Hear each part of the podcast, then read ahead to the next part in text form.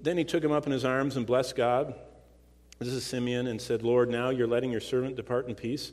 Wow, there's so much right there. He called himself God's servant, and he, he considered his life on earth ending with what he called departing. And he said, I would be peaceful. And if I had the time, and I usually take a little time on this, I do a word study with the people from this verse. The word depart in your Bible, the word depart is used all the way through the New Testament in three different ways. It talks about in John 8 that the Lord sets us free from the slavery of sin. So the first thing Simeon was saying is, I've departed uh, slavery to sin. I'm not going to be condemned for my sins. I'm never going to pay for them. He understood the, the, the salvation of the Lord. Paul loved this one, and Peter too. They called life living in a tent. See? And this word is used for someone taking down the tent of their temporary dwelling. And what Simeon said is, I only lived on earth a temporary time. The permanent thing is what I'm looking forward to. I'm only in the temporary tent. Now, I've told you so many times the story of my friend, remember the investment banker that went on camping trip with Bonnie and with me and all their kids and all of our kids, and he'd never camped before, and he bought this palatial tent, and he brought a mallet. And I, I, when he got that out of his car, I knew we had problems. A big wooden, long-handled mallet. I said, "What, Rick? What are you doing?" He said, I don't want the wind to blow my tent away. I said, I said, Rick, I would not use the mallet. I said, you can just watch. And I showed him, you just push it in with your foot, the tent stakes. Just go like that and leave them out so you can pull them. Nope. He said, I went, I read the package.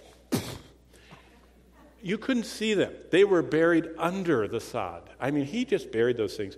At 3.30, in the rain, going to the ferry from Prince Edward Island, I went out, pulled mine, wrapped it up, put it in the car. All the kids were warm, motor running, and we were watching with the windshield wipers Rick. He was straining half hour on the first one. He was trying everything. He almost got a shovel to dig the thing out. Finally, everyone got out of the car. We all got wet. We all tugged on his tent, and it collapsed, and we just dragged the whole wet mess and threw it in his car. There are two ways people go through life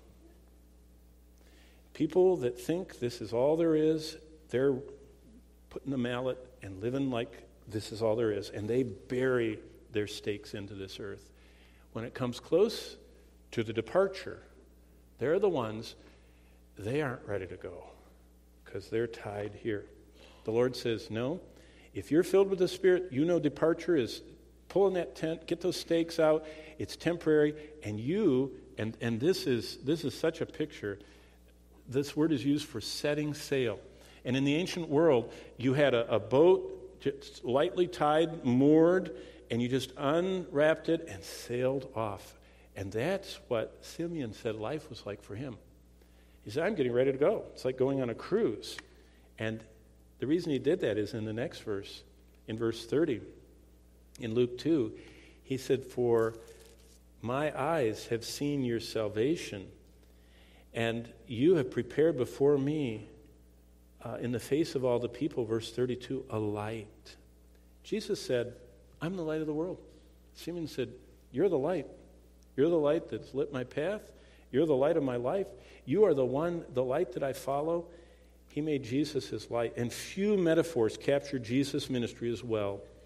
Light makes stillness come alive. Light settles fear. Light reveals mystery. Life Light enables relationships. Jesus is God in the flesh, and He is the light that broke into our dark worlds and let us know God. And what happens? Look at verse 34. Like Simeon, a spirit filled life makes us praise God. Look what he says in verse 34. Then Simeon's already been praising God. Now he, he blessed them. And spirit filled living makes us have a life that's a blessing to others. So that's that's my lesson. Simeon illustrates the invisible spirit filled life that God offers. But then we come back to this how long has it been?